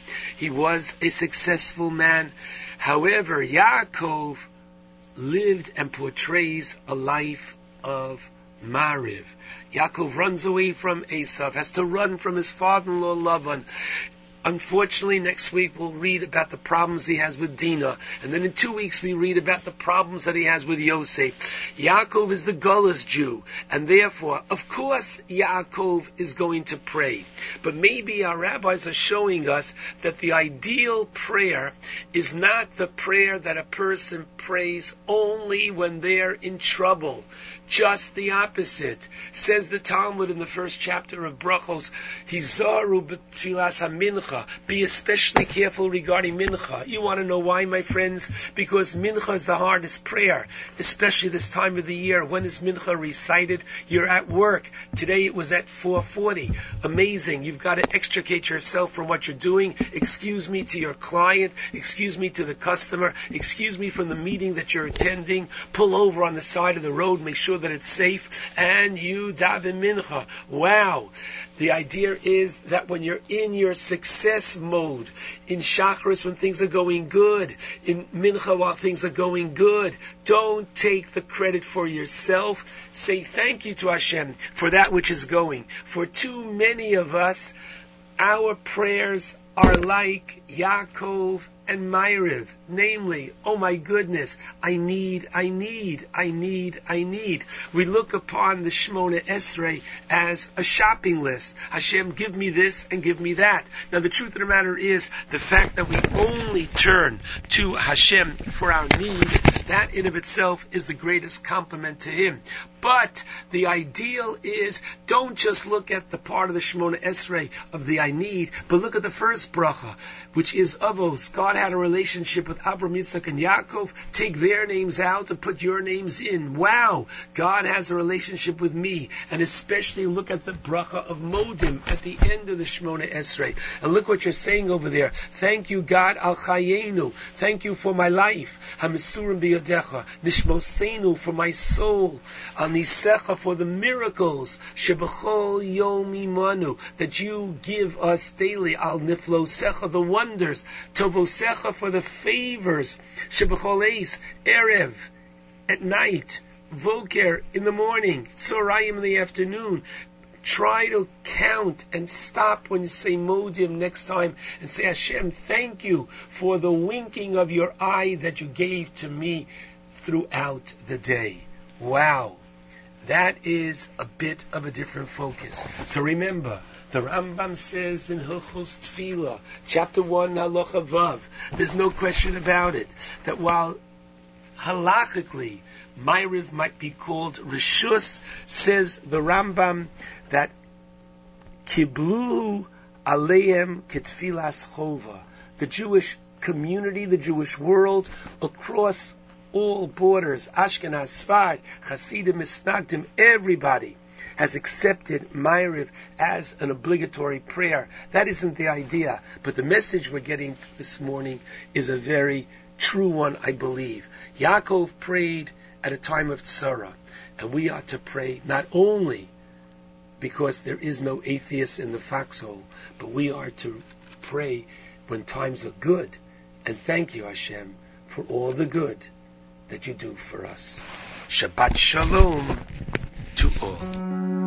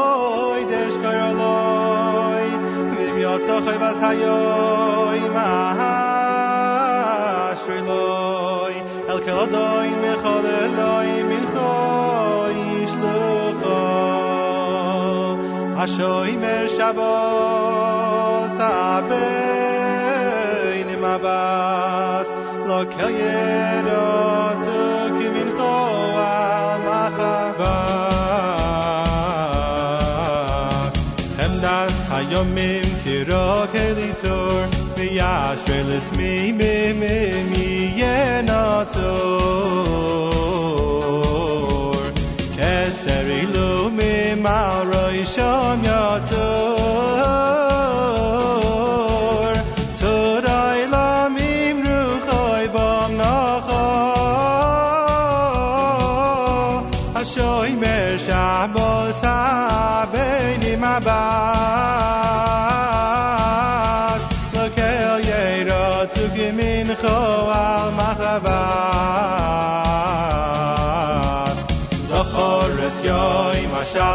mashavos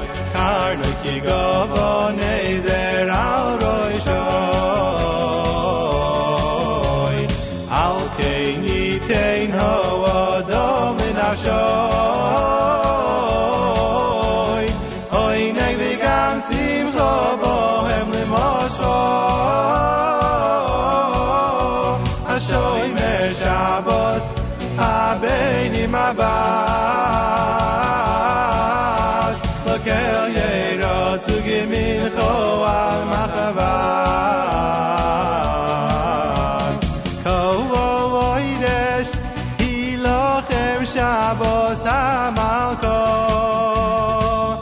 el toy boteichem leoni afircho becho moy shvoy seichem loy sasu melacho beneichem u benoy seichem vel vigam shifo. Ha shoymer oy shabosah machavas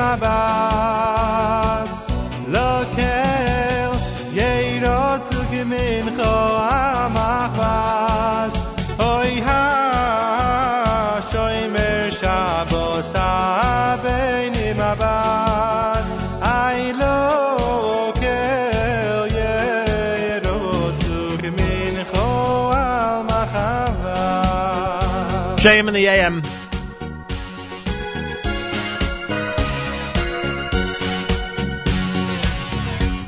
In its entirety, as we promised, after we played part of it earlier. JM in the AM, if you missed any of my conversation with Malcolm Hoenlein, a couple of things. First of all, there'll be an archive later this morning. Make sure to head to the archive section of jmintheam.org. Also, keep in mind that there is a podcast of the weekly update. Uh, Nachum Segal with Malcolm Hoenlein. Weekly update podcast. Go to the news section of jmintheam.org. You'll see how you could sign up to have that podcast delivered straight to your device on a weekly basis. Community Calendar Online has a whole bunch of uh, different material, including the Big Dirshu sold out Shabbos, which is going on in Somerset, New Jersey. Remember, tomorrow night, right after Havdalah, Dirshu hits the airwaves with us at jmintheam.org. If you tune into our stream right after Shabbos, all the inspiring words of the Motzei Shabbos Saturday Night Dirshu program, plus the music of Isaac Honig, plus the debut of Dirshu's Achenu album. It's all going to be happening tomorrow night between Havdalah and 8 p.m. on our stream at jmintheam.org. If you can't head to the stream, head to your phone at 212 419 4241. 212 419 4241. Naomi Nachman with Table for Two coming up in just eight minutes from now on our stream at jmintheam.org. The um, amazing Erev Shabbos music mix coming up starting at 10 a.m. Eastern Time all the way until candlelighting. A reminder, we're now on standard time. Candlelighting at 424 on this Erev Shabbos. 424 candlelighting time on this Erev Shabbos Parshas Vayetze. Robert Katz will be in on Monday on Veterans Day. We uh, congratulate those who are completing Maseches Shkalim tomorrow and beginning Maseches Yoma in the study of Daf Yomi. Congratulations to you. Head to our community calendar section of jmintheam.org. Professor Mark Shapiro's appearance tomorrow night at the Kingsway Jewish Center in Brooklyn is up there. Congregation Talmud Torah of Flatbush has a program tomorrow night. It's up there. The Klezmer Ensemble at the uh, Smoky Joe's Kosher Barbecue in Bergen County. That's up there. There's a lot of stuff on our community calendar, which you'll find if you head to the community calendar section of jmintheam.org. I also remind you that Rabbi Goldwasser is at the Young Israel of Midwood tonight. He speaks tonight at the Young Israel of Midwood.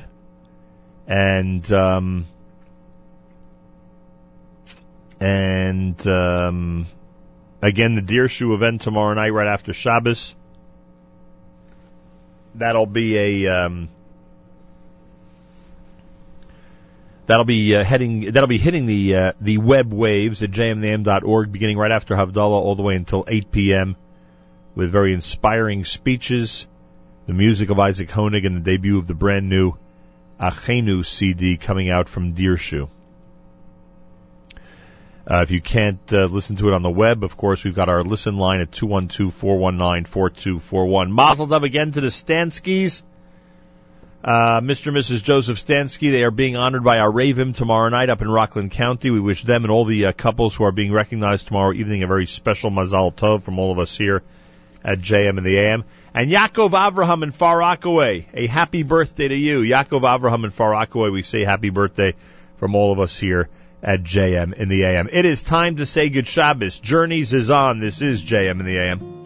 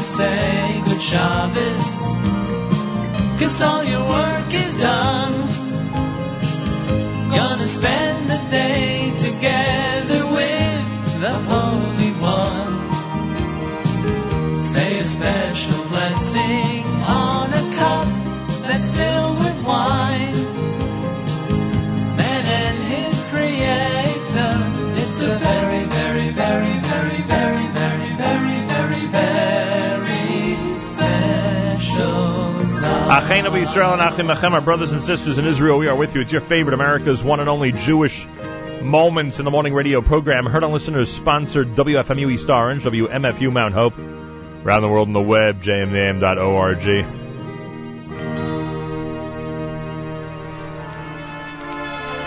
Well, it seems official. I just confirmed with Kaylee that I will be narrating the documentary about her life.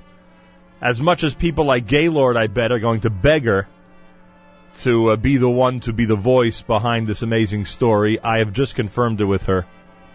And she is not one to go back on her word, so I'm going to start practicing over the weekend. Maybe I'll take Monday off, which I am. Robert's here Monday on Veterans Day, everybody. Don't forget tomorrow night, Saturday night, Segal at 10 o'clock on the stream with Avrami. Uh, from Havdalah until 8 o'clock, ZK is going to preside over the Big Dirshu program, which we're going to have on the stream tomorrow night on jmam.org. Enjoy and be inspired. And Sunday, of course, Matis has JM Sunday. Have a great Shabbos, wonderful weekend. Don't forget the early candlelighting time. Until next week, Nachum Segal reminding you, remember the past, live the present, and trust the future.